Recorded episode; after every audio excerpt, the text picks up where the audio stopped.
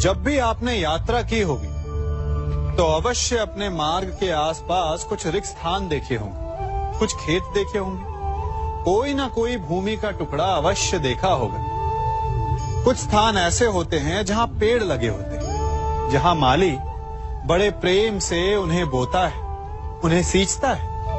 और कुछ स्थान ऐसे भी होते हैं जहाँ बिना माली के खरपतवार उग जाते हैं, कुछ अन्य पौधे उग जाते हैं।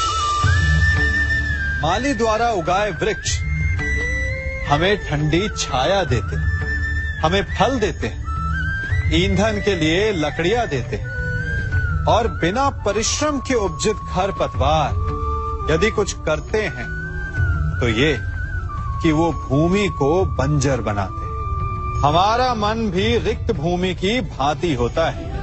यदि अपने परिश्रम से उसमें सुविचारों के बीज डालोगे तो फलदायक विचार उपजेंगे। और यदि उसे रिक्त छोड़ दिया तो खरपतवार की भांति अनुपयोगी विचार आपके मन को अपना घर बना लेंगे। आपके मन को मैला कर देंगे, उसे बंजर कर देंगे। अब निर्णय आपका है कि आपको सुविचार देने वाला मन चाहिए या कुंठा देने वाला।